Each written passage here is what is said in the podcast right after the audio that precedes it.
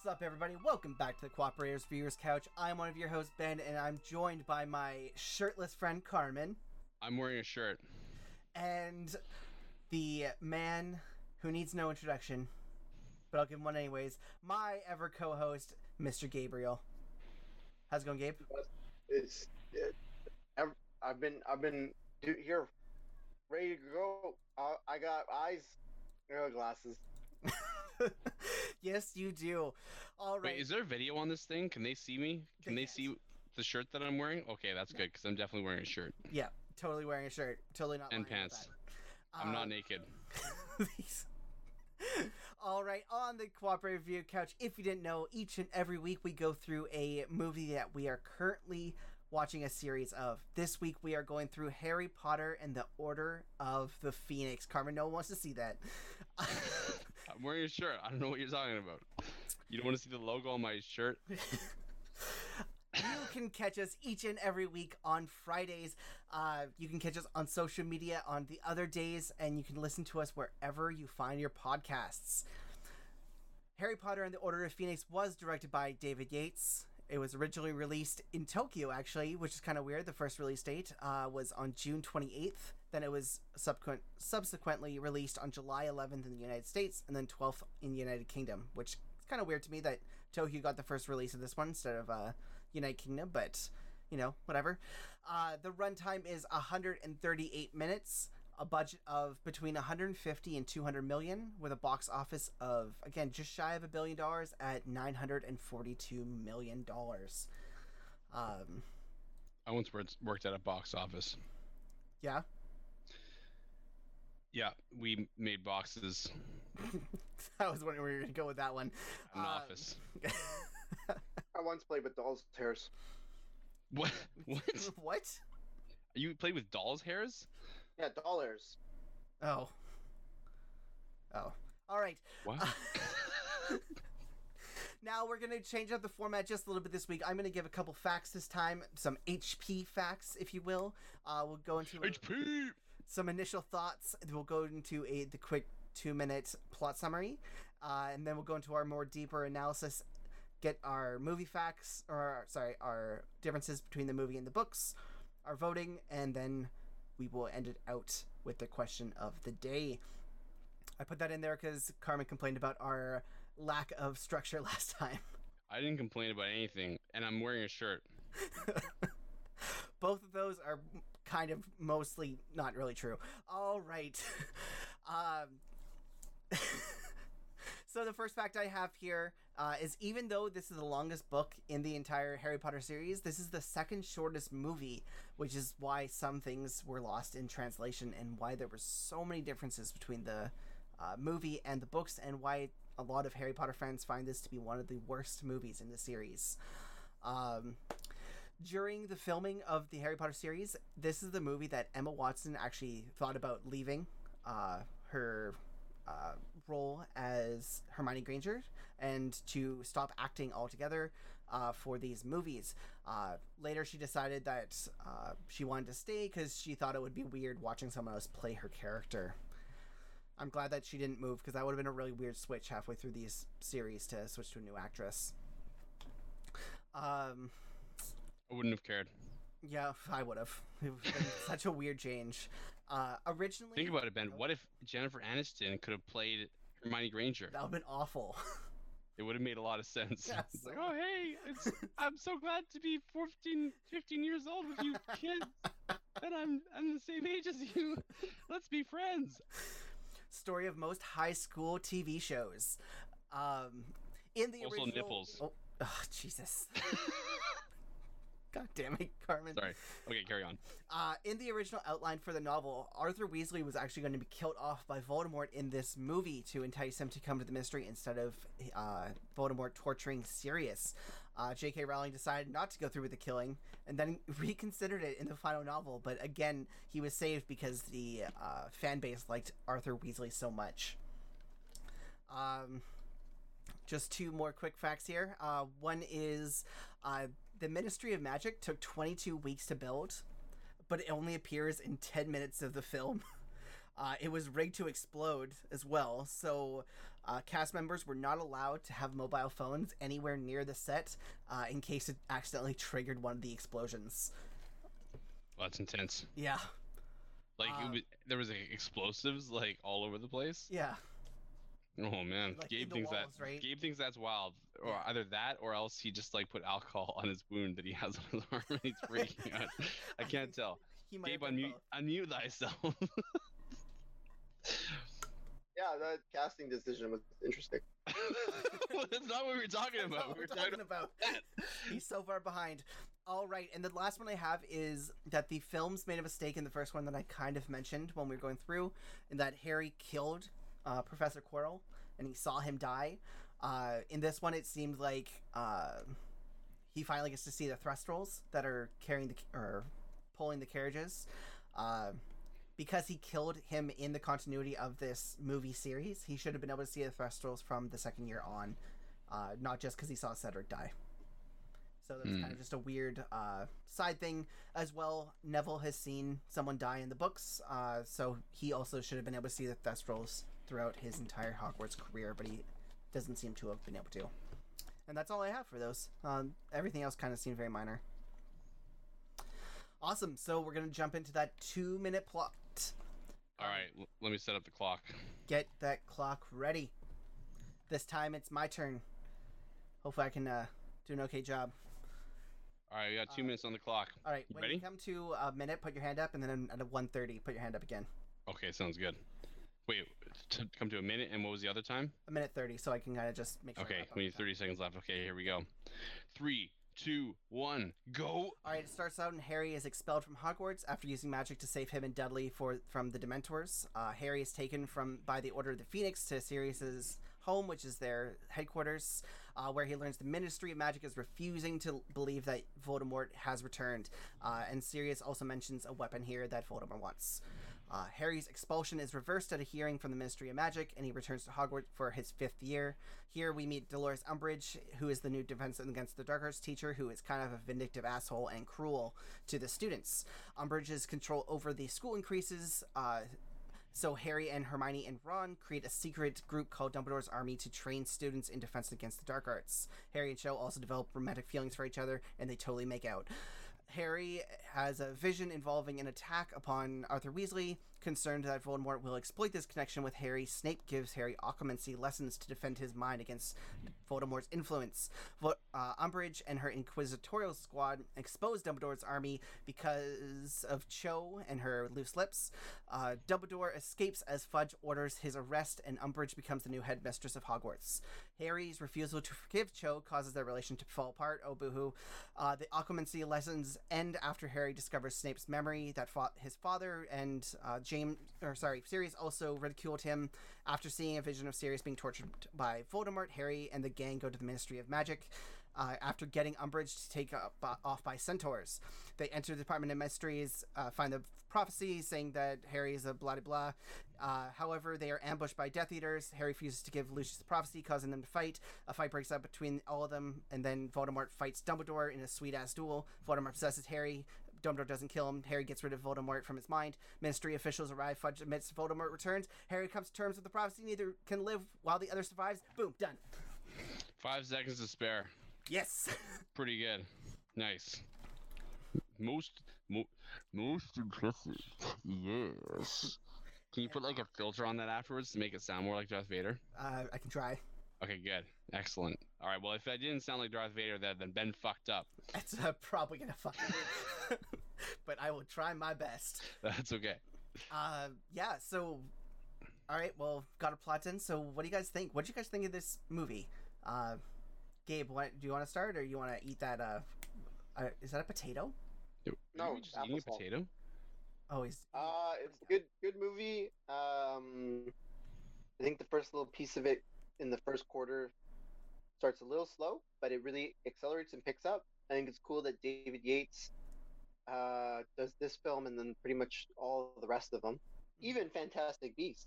But Yeah. you know, so it's it's interesting because these all have a certain style to them now, and the opening I I don't know. It's just interesting because like each film has such a different opening than the last one, and this one almost feels like fantastical. Ha! pun intended, Uh, because of the way it starts. Like it doesn't really feel real. It feels kind of like a dream. So, yeah, I thought it was a good movie. I enjoyed it. It was a bummer ending. I yeah. cried. How about you, Carmen? What did you think of the movie overall? Yeah, it was fine. I, I mean, I liked it just as much as the last one. I think probably. Uh, wasn't like it blew my mind or anything like that, but yeah, it was fun. So it's like a cool universe, and you get to see a little more of it in this one. Yeah. Yeah. I agree. I I I usually don't like watching this one, uh, but good again, going through this with more of an analytical mindset, I actually did like it a lot more, and especially Umbridge. I thought her character was really well played. I thought the actress, uh, uh, Imelda, uh, I cannot, her last name's hard, Sawton, uh, was just amazing. Like she really had had you hate her from the second that she like did the first mm-hmm like that when she interrupted Dumbledore because no one interrupts Dumbledore. No one. But um at that point like you could just see that everyone kind of disliked her from the get-go.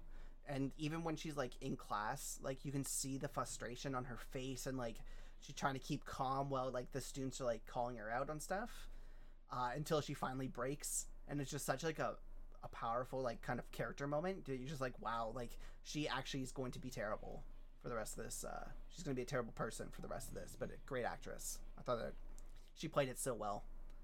Also if you have to put that much sugar into your tea maybe you just don't like tea Oh yeah, fuck! I forgot about that. Yeah, it was a shit ton of sugar. I was like, oh my god. she like put three heaping spoonfuls and i'm like why don't you just drink sugar with water Yeah, and the tiniest sugar and water.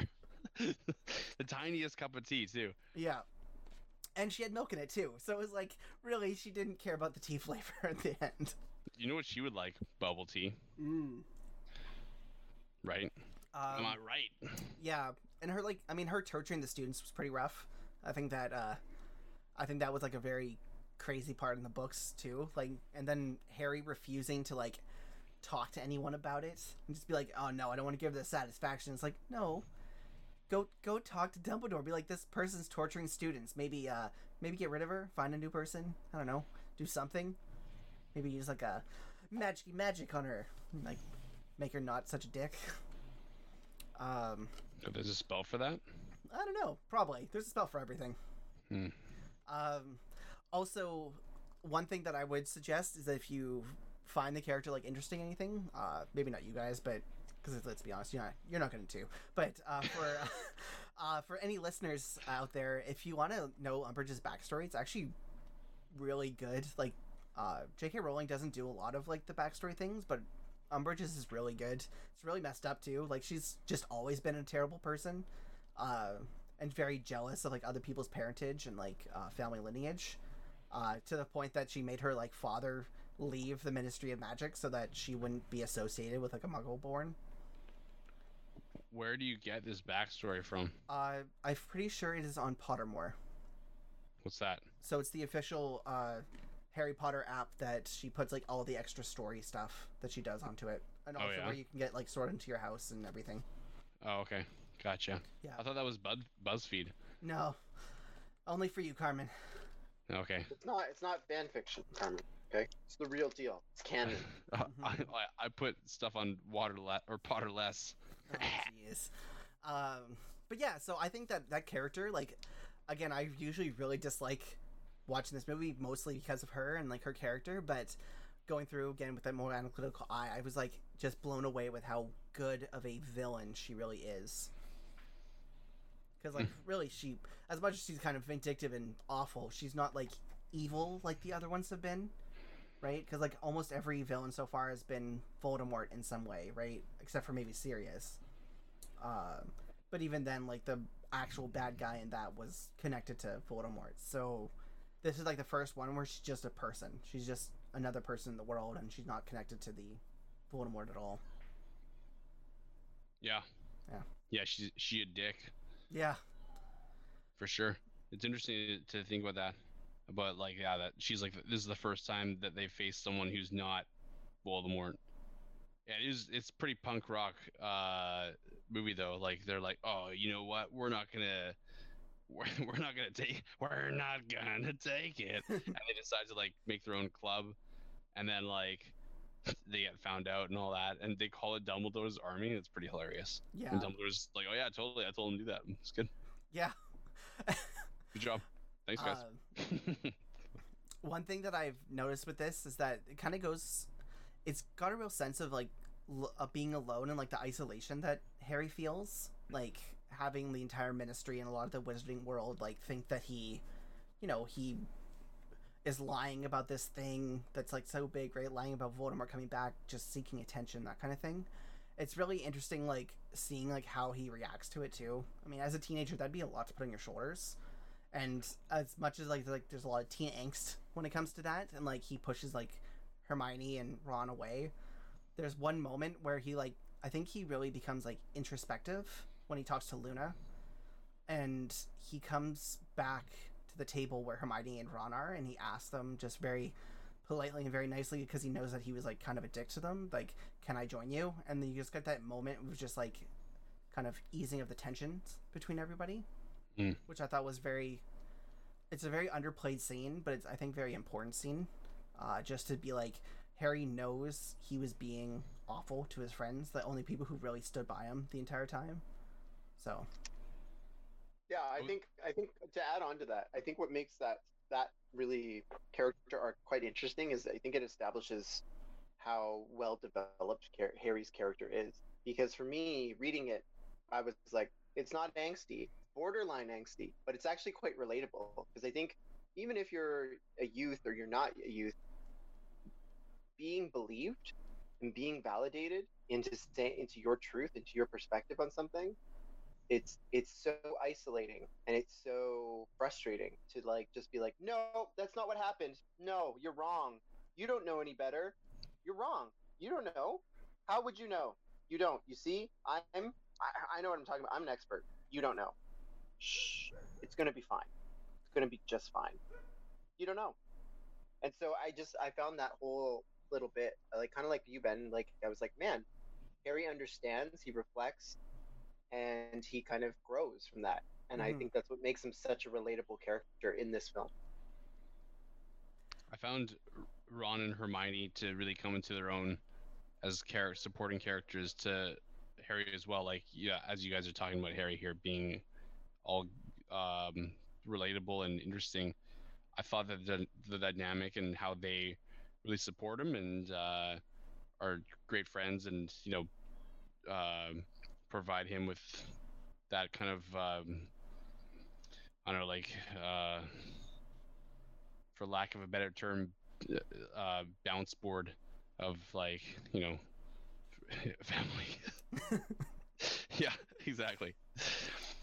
I'm not using words good right now, but uh, you know what I mean.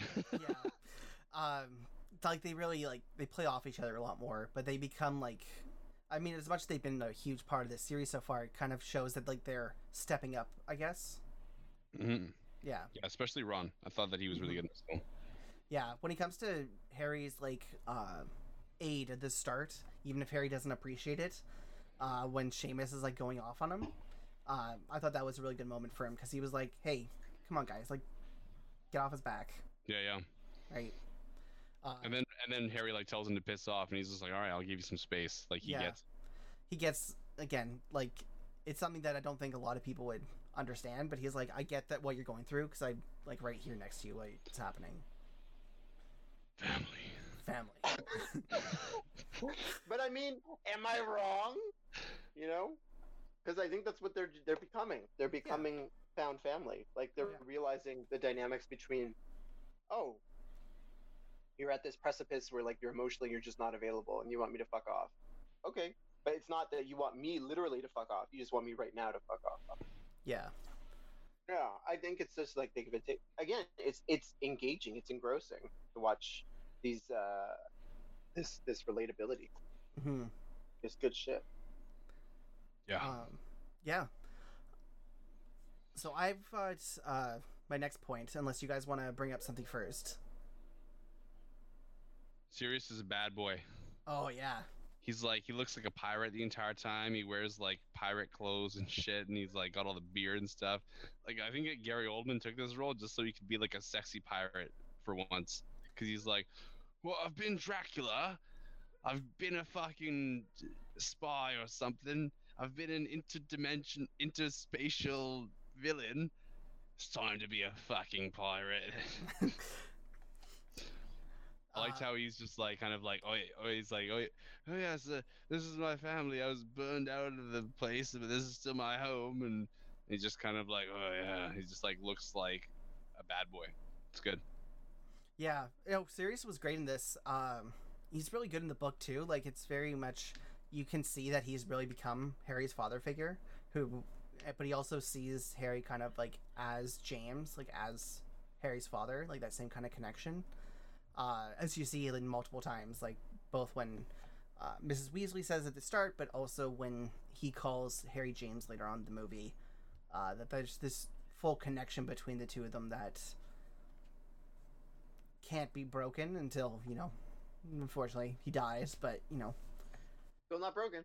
still not broken so yeah he's a really good character in this i maybe i'll talk about it later but i can't remember if they talk about the mirror in this one the two-way mirror with uh sirius there's like an archway Oh no, okay. So in the books, Harry's given a mirror that can connect with Sirius whenever he wants to.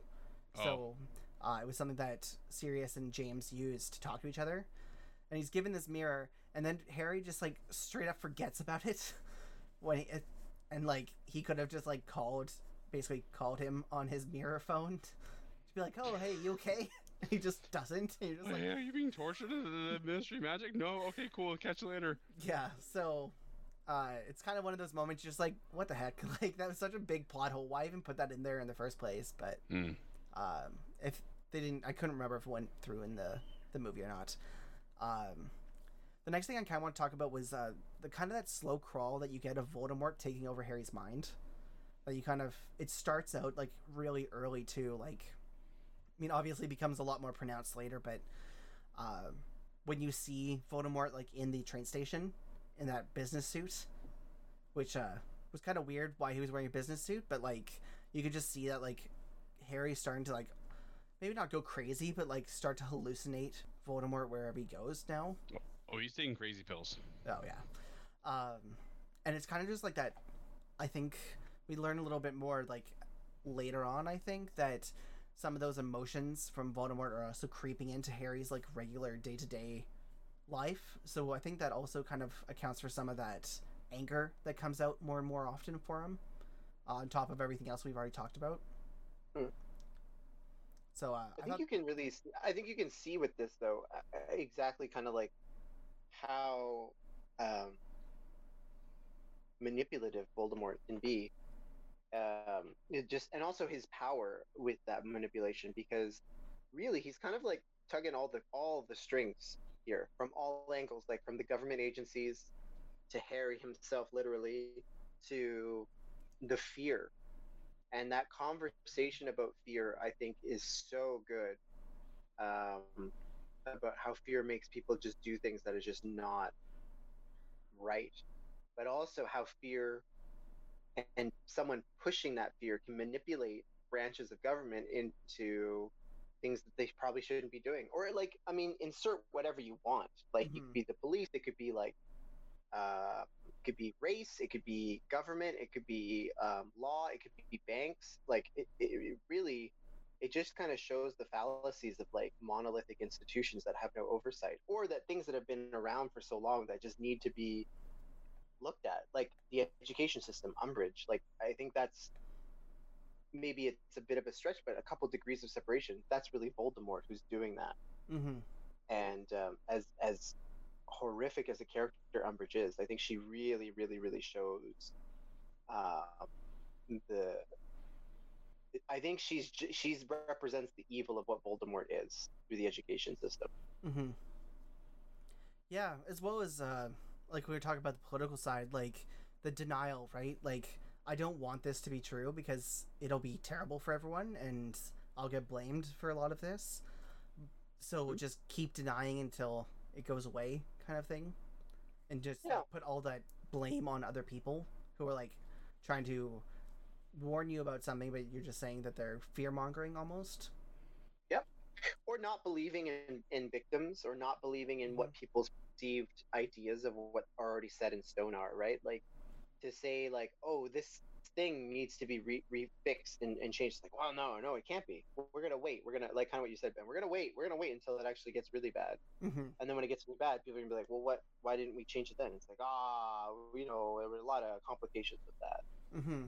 so it's just um I feel I feel like this movie's a lot more underrated than I think um maybe we give it credit for. It. But again, I think a lot of the I think after Prisoner of Azkaban, these films just kind of each one kind of builds off the other one in in a way of just really setting each other up for success. But that's Mhm. just me. Yeah, for sure. The, f- the fear in this case seems to be a fear of losing power, though. It's like the ministry Yeah. is so desperate to maintain their power because, like, when Voldemort shows up, I guess they were like, you know, it was everything was chaos since they didn't have p- power over anything. Like the Dementors, for instance, right? They're like, oh, the Yeah. Dementors are under our control, and then Voldemort obviously has control of them again. So and they're not willing to accept that, and they're so desperate to maintain control that they're willing to, like, you know, uh, try to stop an uprising of, from Dumbledore or inspired by Dumbledore that hasn't even happened yet. They're like thinking like, oh, maybe like our allies are trying, are are you know, the obvious obvious allies are trying to usurp us, and so we need to stop them in their tracks, even though they could be helping us. Like you know, oh, they're gonna try to get power because like we're in a vulnerable state or whatever. Fuck that. So they'd rather you know take the chance with like this you know obviously evil entity who's been proven to like murder people and have all sorts of clearly evil intentions and instead like you know underfund the people who could be helping them Mm-hmm. Mm, underfund the people who keep helping them. Allies. And undermine them too by like trying to Ah. arrest them. Hmm. I, I can't think of anything that that would be relevant to today in 2020. I, I, I really can't. Like, what does that have to do with anything? this movie's fucking on the nose baby yep, right on the nose. so on the nose, though, Yeah. right? Like, it's just like, but that's the thing, right? Is I think you you've exactly articulated the issue, Carmen. Is that eh, whenever we talk about power, at least for me, I always find that like people talk about like it's like money. It's like the extreme hyperbole of what power is, right? But power is like a simple thing of just like I can do this thing. It's a very simple, innocuous thing, and that's a powerful thing.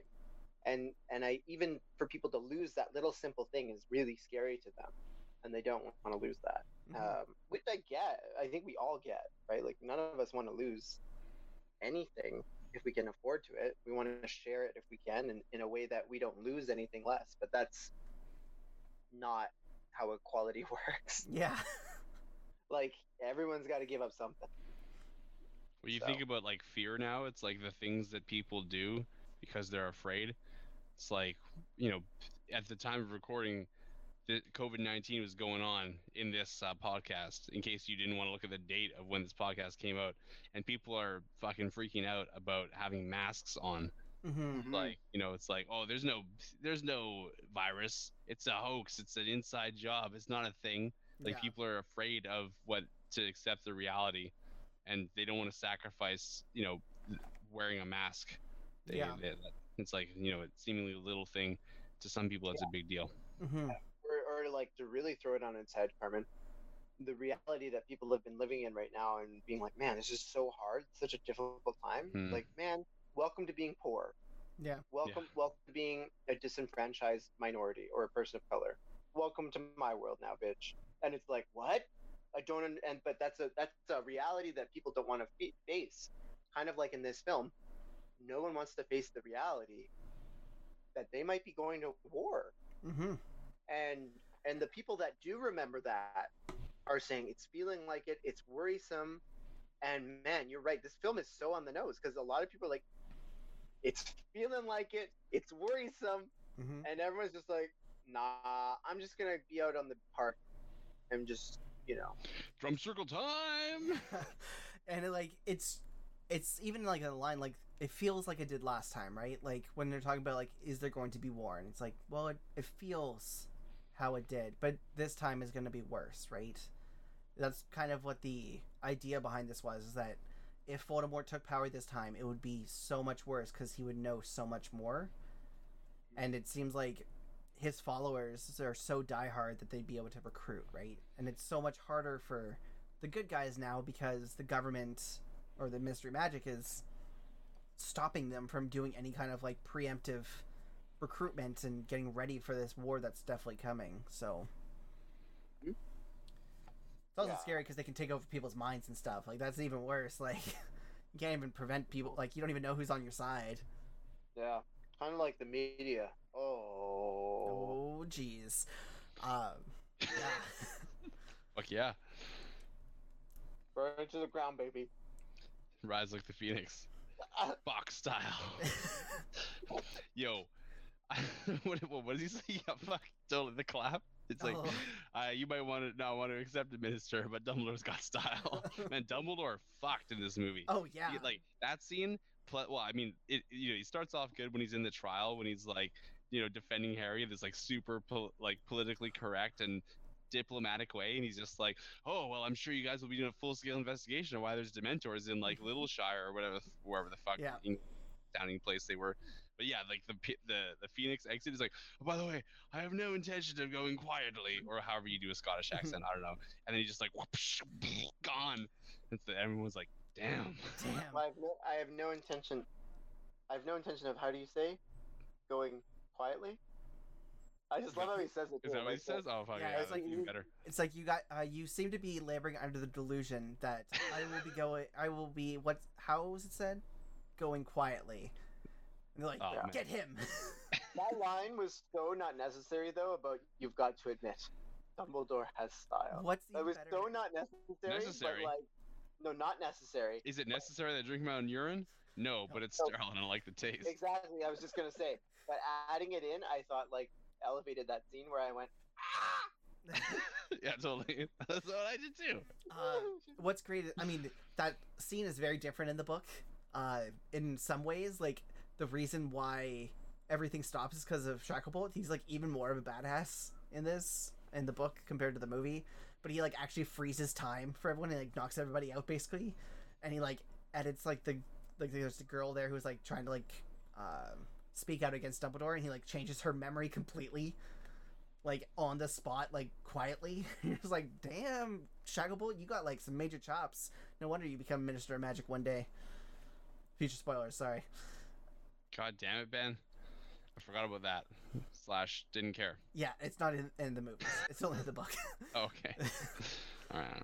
You know, Um, as dark as as dark as the film is, though, I do like kind of the overall messaging of it, like of just like how the power, like in spite of all of these really dark things that are happening, and I think David Yates does this really well, this really fine line well of like not making it too melodramatic or campy, of the power of friendship and love and Mm. family. Of how those things, like I think, without that those those huge themes, you don't have the really cool training scene, and you don't really believe that Harry can step up to be a teacher and that Ron and Hermione showdown that they have mhm. would I don't think that payoff would have happened as well as it did without kind of pushing the narrative like Oh, that was so good. Training them. scene was really good. It was great and it's believable. You know what I mean? And it's kind of inspiring to see Harry step into the role of being a mentor. Um, and it's kind of like one of those things where it's like it's really within all of us. Like we can all do those things. You just have to kind of, you know, Mhm. believe in yourself. As Yeah. We just need a montage. I yeah, that's what it was too. It was like such a good montage, but What's training Uh, montage? I really like the uh, line he has where like every famous witch or wizard started out where we were students. If they could do it, why can't we? Like I thought that was such a good line too because it's just like it's true. Like everyone was where they are now. Like why don't they think they could be as good? Right? it's my favorite it's my favorite thing why not us Yeah. it's like it's it's like as we are recording this right now the nhl playoffs will be happening soon Ugh. why not us that's a good mentality for any team going into it Yeah. why true. not us As Jake the dog would say, sucking at something is the first step to being good at it. True. Yeah. Uh, or would you quote other films one time What? what? What the fuck? What movie is that? It's the movie little giants one time Left side. one time it takes one time to change something Oh, okay. Oh. okay how about this how about this we'll go back we'll go back to another reference um One last time. one last time bad boys for life. All right. Yeah, actually, talking about the training part, I thought that was like a really great moment. Um, actually, did you guys notice that Harry's like how he they dressed was more well, regular clothing, but he actually modeled all the or designed all the outfits based on Lupin. That was actually something that Daniel Radcliffe uh, talked to David Yates about, saying that uh, Lupin would have been like Harry's hero, and he wanted to emulate him as a teacher. Mm, so I thought cool. that was a very interesting, uh, small, just like sidebar. But um, yeah, like training scenes are great. Like I love montages, and I love like that these students who like were kind of they weren't great, especially like Neville. Uh, they go through all this stuff, and they like Neville feels like he's kind of like he's terrible at it, he's worthless, and then he finally gets the Expelliarmus spell, and it's just like everyone stops and just like goes up and is so happy for him. It's such a good moment. Um, Gabe, you're talking about family. This basically this this group becomes kind of a family to each other too, right? So much so that Neville and Luna and Ginny go with Harry to the Ministry of Magic to uh, like take on a bunch of like adult Death Eaters who kill people regularly, right? Like just to save his godfather. So it's such a powerful moment. Um, yeah, family. family. Um, I th- I think that's one of those things though that's kind of like um, even from the beginning of this film too is how societally you look at people and their ability whether or not they're they're, they're kids or not kids or youth or, or adults or, or or even the elderly i think you there's always this like presumption of like certain people can do certain things and that's it. You're here here. You can only read and you can't see it because it's a podcast but i'm putting my hand up as a barometer as a measuring stick to say that's as far as you can go. You can't go any higher because that's for the other group. But like fuck those rules man. Like who who made that shit? Like i think like if you can think it you can achieve it you can do whatever you need to do um, and in the case of them and that's kind of what sirius is saying as to go back to carmen's original point about sirius like sirius fucks in this film mhm. because Sirius understands that Harry's at a transitional point in his life where he needs to know the truth. He needs to be a part of this plan, and he needs to fucking see the reality, which is that people are going to die. People are going to get hurt, and unless he's involved, and you know that's it. Also, is the part that makes it so bittersweet because, as as Ben said too, calls him James. Like he calls him James just before he dies because he's so impressed and so inspired by how Harry steps up. And when he says like "Great shot, James," I think is what he says, right? Yeah. Yeah. And it's just like, and Harry looks at him. He's like, "Oh shit!" And then they're like, "Oh shit!" And it's this beautiful moment, and it's just gone. Mhm. Um, and I just think that's one of those things where I'm like, "Oh man, that's like that's some really great storytelling that kind of happens with that whole whole sequence of things." So, Alternative take on it.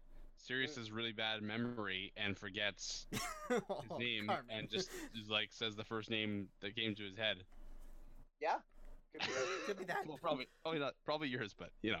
Um, and the other part, What a terrible way yeah. for him to die. Like that was just so rough. Like they were winning that fight. They were like going hard, and then just out of nowhere, she like kills him, and you're just like, oh my god. Like there goes the last part of Harry's family that he just got back. Like he just gained this part of his life back, and now it's gone again. Yeah, it's pretty brutal. It's pretty fucking brutal. I cried. You, you had another point you wanted to talk about? Uh, well, I think with his death is what I was gonna say. I think there's so much symbolism in that of watching your only family member die, your family member who not only dies but like hot take, I think sacrifices his life for Harry because it looked like that shot was for Harry. It wasn't for wasn't for uh, Black, but I don't know. So That's that's, that's in the book, it's definitely for Black because it's not actually a killing curse that's thrown. It's just like a normal spell that's thrown at Sirius because Mhm. Bellatrix hates him so much because they're cousins, right? right. uh, because she hates him so much and she knows how strong he is, she wanted to make sure that he was out of the way. He actually, Mm. but he in the book, he's just knocked into the archway and disappears. So it's even like more like gut wrenching because like it wasn't even like that bad of a spell that hit him. It was just circumstance of where he was standing, Yeah. and even more of Harry's fault because they went to that room, right? Right. They decided to go there and all that kind of stuff, right? So it's even more of Harry's fault that he dies. Yep. and and the other part of that too is the duality of like he lands in that archway and you see half of him, right? One Mhm. half is dead and the other half is alive, and I just think there's so much symbolism behind that, and like why it's his last family member, uh, why he calls him James, and it's just there's so much of it that's just like beyond the scope of me even to unpack. Um, yeah, it's it's pretty brutal, but at the same time, I think it's necessary to understand that like loss is loss and you're going to lose like i said it's about this whole thing of trauma. Like you're going to lose people in your life that are going to be huge important figures and sometimes you don't get a perfect way of saying goodbye sometimes it's just like that it's just like things are going great and then it just it's gone and that's that sucks Yeah, That especially in war, right? Like, yeah like they said, they're in a war. Like it might be a secret war right now, but it's still war, right? Like, Yeah. you're gonna lose people who are very important to you in this battle, and you need to Yeah. be able to muster yourself enough to go on to continue your mission in your life. yeah So, And pretty- speaking of speaking of mustering yourself up and like continuing on with the mission, what I like about this film is we get to talk about my boy even more, Snape. Oh get to fuck find yeah! out- oh we yeah, get to find out a lot about him. We get to find out that Snape actually is was kind of like Harry, and James was his Draco. mm-hmm. And I feel like that allows so much more humanism for Snape to kind of get what's going on. And you kind of like, I'm gonna save this for later when we finish this stuff. But like for my main huge bullet point point argument about why Snape is like the best. But like you get the reasoning for, and you're starting to see the unpacking of like Snape is like all about Harry. He cares so much about Harry. Uh, I don't know if I agree with that. He, Oh. I'm gonna fucking blow your mind, baby. No, I'm gonna not. blow your I'm gonna blow your fucking mind. You don't even know you don't even know what I've got planned, baby. It's Uh, fucking so Calm good. down. Don't give me the clap, yeah, alright? don't don't clap back at me. I'm gonna give you the clap. We got Uh, the clap. Wait, what? Oh, God. what? um, You got the clap. but Uh oh. We oh, got the clap. But yeah, no, I don't think you're Oh, gonna yeah. turn me on Snape. I think that that's one part of the series that will never change for me. I mean, I I don't think you're gonna turn me on Snape. What? That's what Lily says. uh, I don't think you're gonna turn me on Snape. um, That's true. but yeah, I, don't, I, don't, I do like that we learn more about him and that he was like, you know, he was bullied, right? But what you don't see is that Snape was also a bully. Like he bullied other people. He bullied Lily at one point, kind of thing, and like it was like it's very much a weird situation. And Like obviously there was an animosity between them, but they also like attacked at each other, and we learned that really James was everything that Snape wanted to be. He was popular, good at Quidditch, smart, good at spells, all that kind of stuff. Whereas Snape was not. He was kind of the he was a Slytherin for one, which made a lot of people not like him just in general. Uh, you see that he is like he was extremely smart and good at things, but not like the kind of things that most people in high school, high school, uh, would find like really attractive to be around, kind of thing. But then he also like signs up for the Death Eaters, so I mean, like, you can't really, I don't know. He signs up for the Death Eaters in high school too, so it's just like, I don't know. uh, maybe you got brainwashed. I mean, Nope, he did it on his own. So it's just yeah, it's just like what I with when it comes to Snape Gabe, you're not gonna switch me. I've uh I've looked into like so many things, like been like, oh yeah, because people are like, oh, he's not so bad. I'm like, okay, well, uh, maybe I'll look more into this things and see if I like him. No, every time I read those books, I'm just like, I hate this character. I'm not One going off part- the books. I'm going off the movies. yeah, That's Uh, it. That's a. which I that's think my is the primary difference fault. too. So So uh, I think in the books he's painted in a much better light, which is good. Um, and I think that yeah, I think you might be able to switch me on the the movie Snape, but when it comes to book Snape, I'm very very much on the I don't like him. Uh, Mm. But speaking of Snape, uh, one thing I want to talk about is the, one of the lighter sides of the movie is when Snape has an interview with Umbridge. oh man, it's the best. Oh my god, it's such a good part. Carmen, do you remember the line? Yeah, I was like, so like you applied to be the defense against the Dark Arts teacher first, and then he's like, yes. And it's like, and you were not successful in getting it. Obviously. and Harry and Ron laugh so hard and he smacks them both. You're just like, I laughed so hard at that part. Obviously, he's just like standing there completely still, and just like watching her, like kind of like with his eyes, like walk around him. It's, it was the best. I love that scene. Such a good scene. I'm Uh, not sure whether I like that part or the Dumbledore's got style part better, but those two scenes made that movie like oh, uh, so good. Uh, the, the, I think this film actually, to me, it's got the perfect pacing. It's got really good levity. I mean, the first quarter of the film is a little slow, but Mhm. everything else is really good pacing. Got good laughs, good. And lastly, the last point I want to talk about is the action.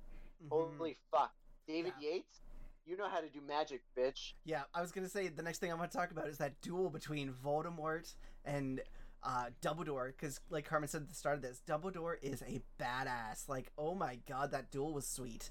Like, it was like you get to see a next level of magic in it, something that you really have not seen in the series at all, and like what two people who were like masters at magic were fighting like, right? I mean, he like makes a giant fire snake and then he like turns it into something else and like oh my god the the water bubble where harry was an idiot and started to come forward and it could have just like probably drowned voldemort in that water bubble and like when he turns the glass to sand ugh just yeah you're right david yates he knows how to magic Yeah, I, Yeah, I I didn't have a chance to weigh in on the Snape thing. I wanted Oh. to say that go for it. that scene when he reads when Harry reads his mind back, when you see that flashback, that's when shit got fucking real. mm-hmm. Because it comes out of nowhere. It's like just like like Yeah. you know, with Snape getting into Harry's mind and seeing all his bullshit and all of a sudden switches the turn the tables turn and suddenly and he, he shuts them down so hard he's like oh you saw too much and he like freaks out it's just like holy shit that character holy fuck yeah Yeah. yeah Okay. and we know, and, and we get to know why later. Why he's not going to show him everything. Like Mhm. we figure that out why. Um, and I think yeah, Carmen, you you you you're right. It does get real because there's this. It's almost. It, I'm not trying to make it sexual, but it's intimate. It's really intimate. and it, and it, it makes you so hungry for more too. It's Mhm. it- I was talking to Ben earlier, Yeah. and it's like the scene in Pacific Rim when Charlie Day first drifts with the the kaiju brain, where you see like little glimpses of like what's going on on the other side, on like the on the alien side, and like oh what the fuck are they making kaiju's over there? It's like you see a little bit of that stuff, and you're like oh what what was that? What was that Snape? Well, the- what the shit was that Harry's dad? And you're just like, what, what? Like, it'll raise more questions than answers, and it adds so much intrigue into that character and that dynamic between the two characters as well. and if you don't know what carmen's talking about you should go back and listen to the pacific rim episodes and find out exactly what he's talking about Nice job. Way to self plug yourself, Ben. Allow myself to masturbate myself. Allow myself to plug myself. Oh wait, I already did earlier. Look out! guys. Um Um, but yeah, the magic is really good too. Um, even before, like on top of what you're saying, Ben, the scene before that too, with watching the Order of the Phoenix versus the Death Eaters, that it's really great. I think David Yates did a really good job editing those, and it actually the Dumbledore and the Voldemort scene, I think, kind of emphasizes how not only exciting it is, but also watching Harry experience powerful magic like that. I think kind of starts to give him the idea of like, oh fuck. Mhm. like this is what i'm up against Yeah. uh, Hey, why don't you come over? I'll let you experience the powerful magic game. All right. Uh, Oh God, Carmen. Sorry. Um, but yeah, you're right. Like the Order of the Phoenix stuff was like when they came in and like they had those like light fights, like versus Tark, was really really cool. Uh, as well as like, I really love the part where like Mad Eye comes out and the guy's about to use a spell and he just like hits his staff on the ground and it, like shoots out the spell at the guy. Oh, that was such a good scene. Uh, but even like the kids when they were running through the prophecy, the hall of Yeah. prophecies, right, and like shooting spells back, and like you can see that they're terrified, like absolutely terrified when they're shooting these spells, but um, they're still able to like put all that stuff that Harry put like gave them, right, all those tools that Harry gave them uh, to use, right. We also see like in this movie how strong Ginny is, even compared to like her brothers and stuff. Like she really is the most powerful Weasley, which I think is awesome. Yeah. Yeah. Cool. Um, what did you guys think of? Sorry, it just popped in my head just now.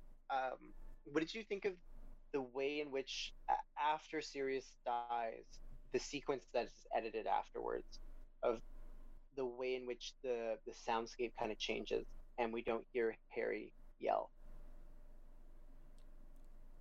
What'd you think of that? Hmm. Would you have wanted to hear him yell? No, because yelling like that in movies is usually pretty bad. It's very rare that you can get someone who can really give a good, like, angry scream like that. Maybe, yeah. I mean, most of the time it's muted because it's pretty hardcore. Like it's it's it's brutal. Yeah. So I wonder. I wonder. I would love to hear that audio. Yeah. I That, didn't that's kind of that why. I way. thought. Yeah. No, I think, that, it, like you know, yeah. You, so oh, no, go ahead. no. You do it, baby. If you have the scream, then it's like very emotional because it's like you actually get to hear like this visceral agony and and grief. But Mhm. uh, if it's uh, what, what does visceral mean anyway? I don't even. I'm just saying what word. I don't even know what it means. It's the right word, but it's it's like that really like gut wrenching kind of thing. but if you don't hear the audio, then it maybe brings to light the sort of loneliness that you would feel all of a sudden struck upon you in that situation. hmm Yeah. That's good. Um, um, visceral is like a, it's an adjective. It's more. It's like kind of like the the feeling. It's like an. It's like the feeling. I guess is Yeah. kind of like the best way to, to kind of Hmm. say that. Yeah. Um, What were your thoughts on that, Gabe? Yeah, you're like you can feel it in your body.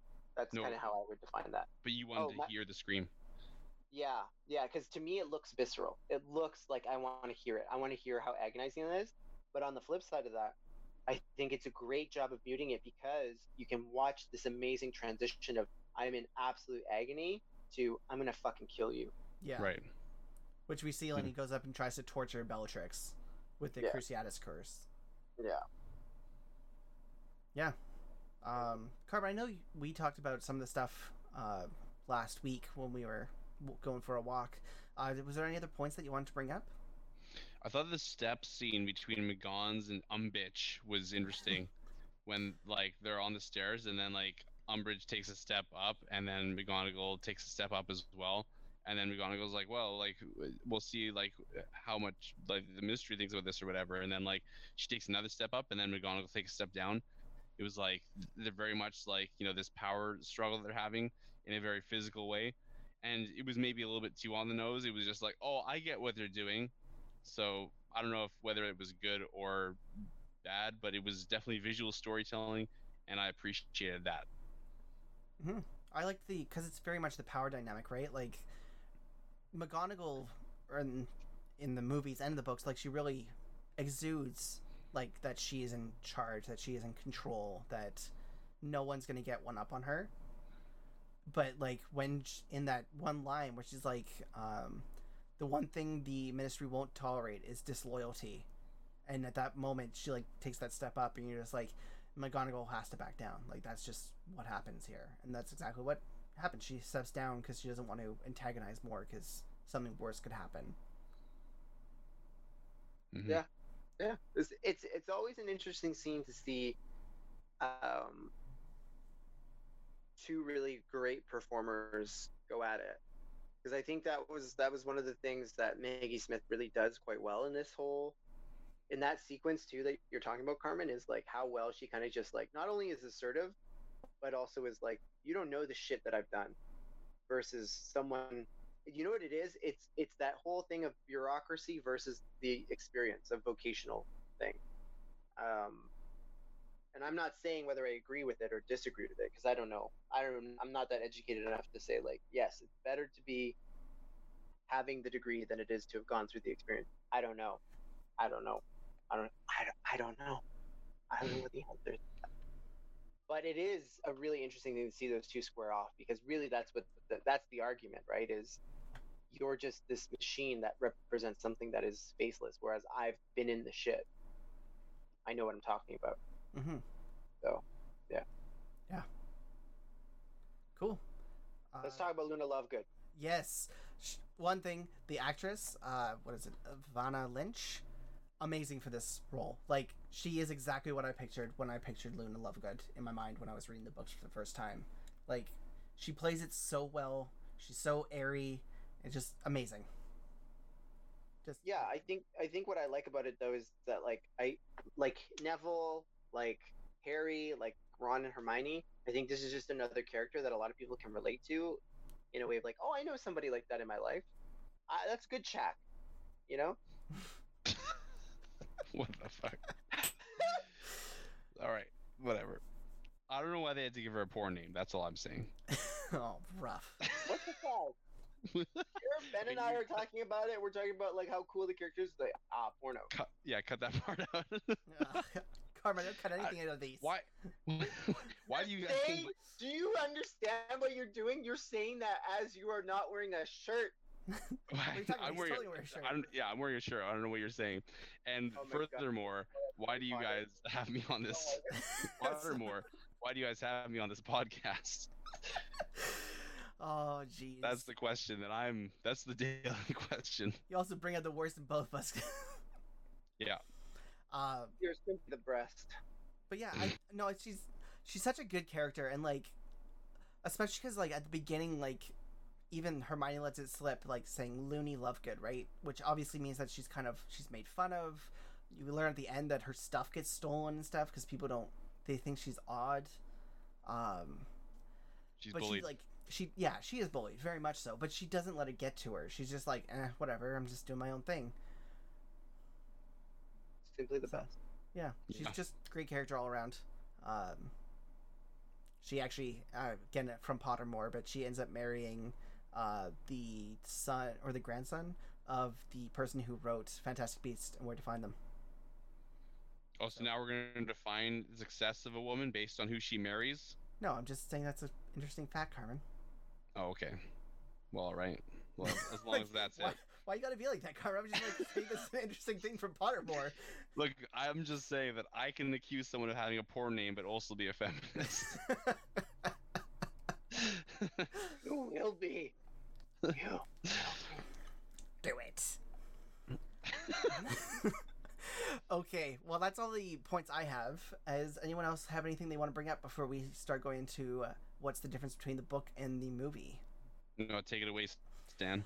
All right, as I said at the beginning, this is the longest book in the entire series, so I'm not going to go through all the differences because that would probably make its own podcast of a couple hours. So I'm just going to go over a couple ones that I thought were interesting. Uh, Carmen, why? All right. Uh, one thing uh, that I want to bring up is the Weasleys. So the storyline with Bill Weasley moving back to England to be closer to the family, as well as talking about Charlie Weasley being uh, out recruiting foreign wizards to the Order, has been fully omitted from the movie. Um, these kind of an important part because both of these characters play big, pretty big roles in the overall uh, book, uh, and Bill especially uh, for the next book, he was really big. So it's just kind of a weird thing that they omitted them. Uh, Percy Weasley is seen standing uh, with the Ministry of Magic when they're going to go arrest Dumbledore. It's kind of a weird, it's unexplained, kind of sudden, out of nowhere.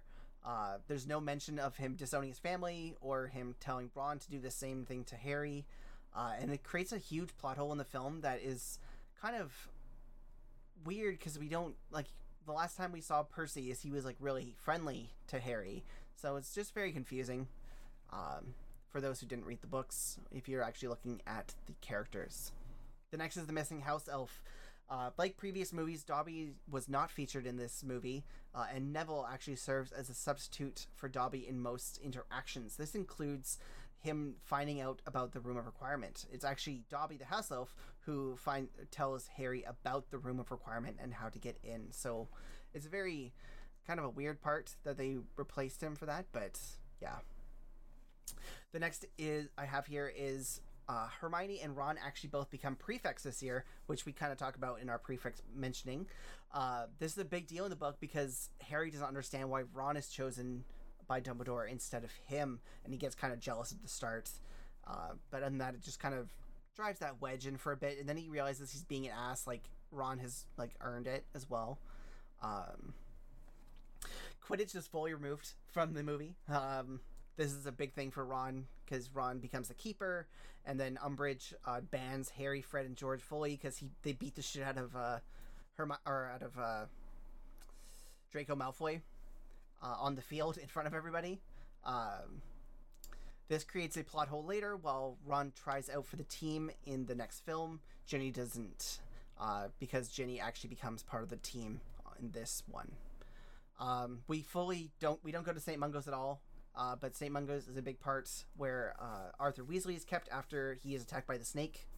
Uh, we also see the reappearance of Gilderoy, who has still lost his memory, as well as Neville's parents, who've been committed, who have lost their memory. In the books, Harry finds out about the condition of Neville's parents from Albus Dumbledore, uh, before Neville's other friends learn it here. In the film, Sirius tells Harry that they suffered a fate worse than death, and Neville later tells Harry more uh, in the Room of Requirement. Uh, just two more here. Rita Skeeter uh, was omitted from this film completely. In the book, Hermione actually blackmails her into writing an article to support Harry, as the rest of the Wizarding World denies his claim, as well as him being sent dozens and dozens of both fan and hate mail, which can be really bad. Um, and then the last is in the novel, uh, Dumbledore's army is actually discovered because of Marietta Edgecombe, who is one of Cho's friends who became a uh, member herself, uh, who tattled to Umbridge. In the film, Cho is duped into revealing via Veritaserum, uh, whereas in the other one, she offers it up uh, for herself. And this is how they break into the room requirement. Also, in the film, this is used uh, for her, the reason of Harry and her breakup instead of just a really terrible date. Zzz, and teen angst. So, yeah. Um, I mean, there's some other things about like the ministry magic, but it's just basically there's a very long scene where they have to go through like dozens of different places to get there, as well as almost all of the kids like are fatally or near fatally wounded in some kind of way, including Ron getting attacked by a floating brain. Cool. Yeah. I thought you were gonna say they had to go like go through the accounting department, and then like Hermione got like life-threatening paper cuts or something. no, it was very bad. Like Death Eaters like almost kill Hermione, and like it's really intense. All right. Yeah. Also, what was the name of the lady that uh, rats them out? Marietta Edgecombe. Also a poor name. Yeah. I guess it's Edge, Edgecombe, but it in everything that says Edgecombe. Uh, yeah. So that is the differences for this time. Um, if we missed any differences or we missed anything in the uh, movie overall, you can always get in touch with us at the cooperators entertainment at gmail.com.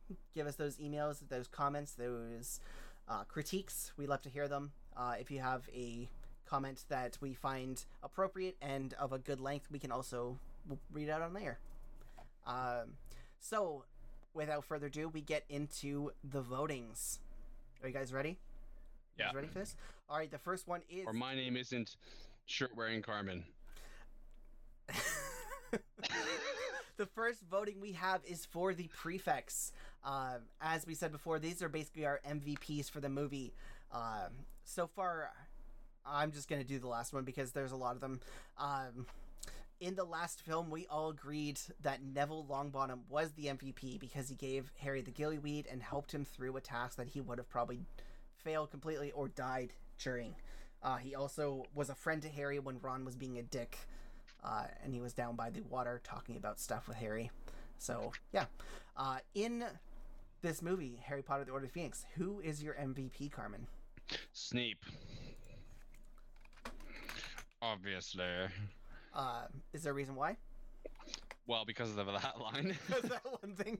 and also, I think that uh, Snape was uh, like, well, Dumbledore was neglecting Harry, as we find out, because he was worried that like Voldemort would use Harry to get close to him or whatever. Mhm. So he was like keep his distance. Snape was basically like uh, Dumbledore's um, uh, liaison uh, to Harry, and so I think that like he has both the power of Dumbledore and himself in his influence on Harry, and uh, I just like watching Snape do his thing.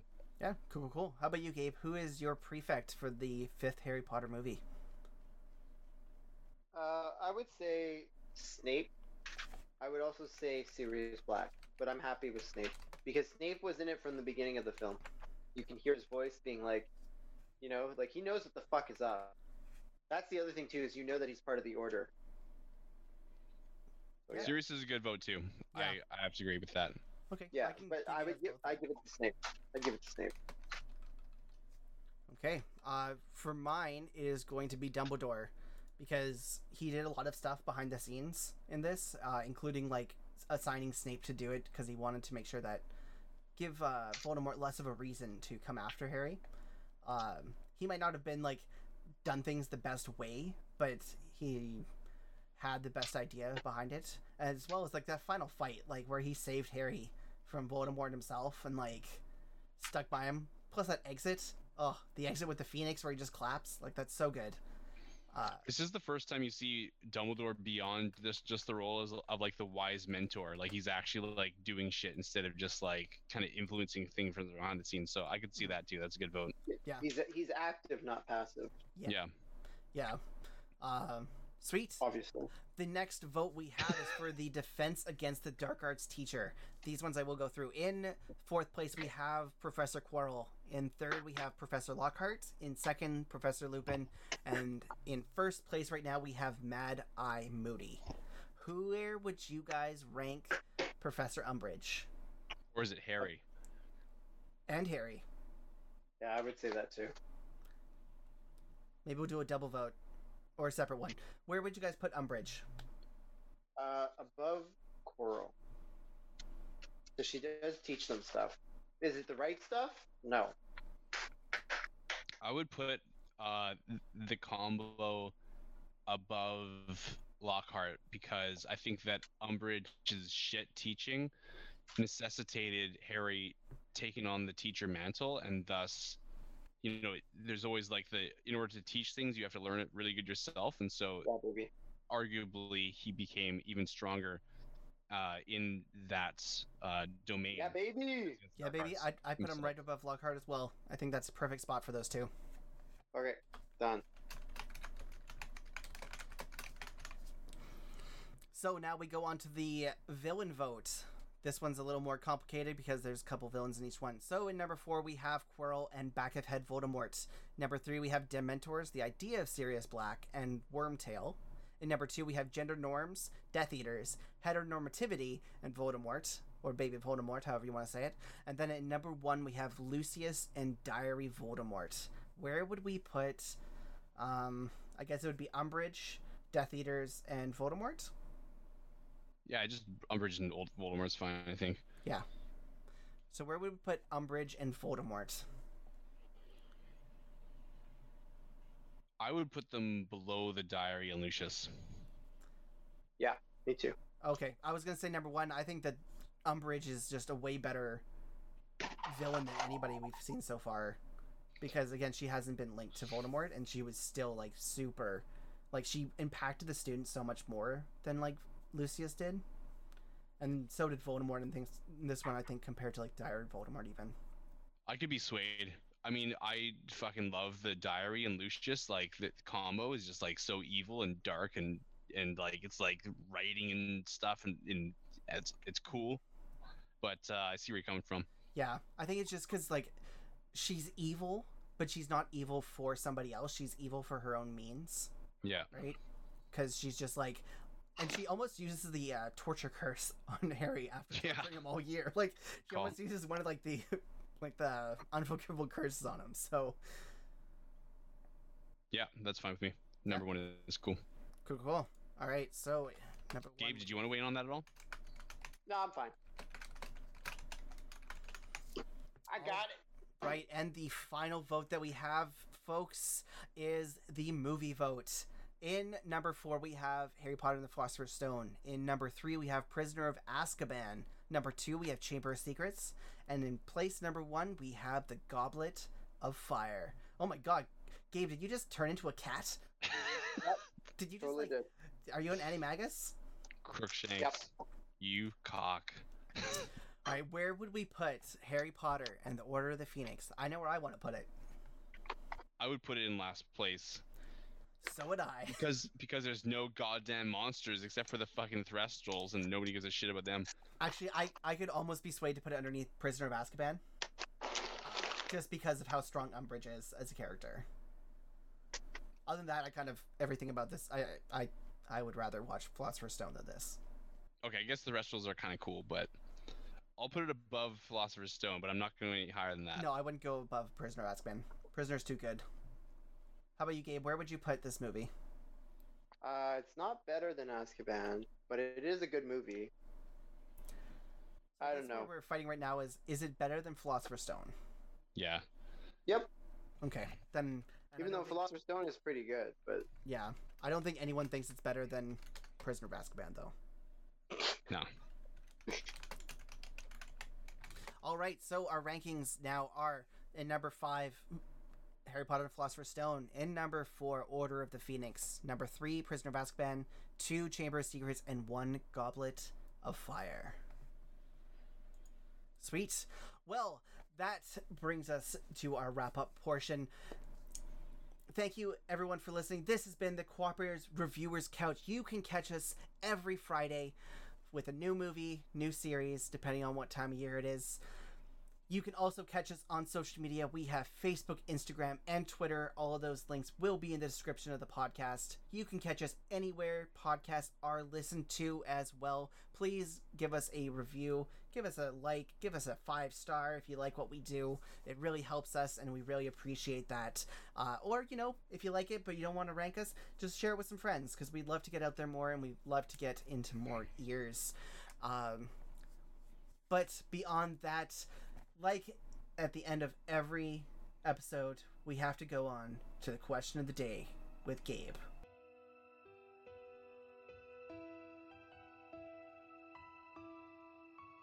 Oh, well, one more thing before we go. I must not tell lies, and I'm not wearing a shirt. So there we go. I tricked you guys. Ah, no. Okay, Gabe, give me that question. Give me that question, Gabe.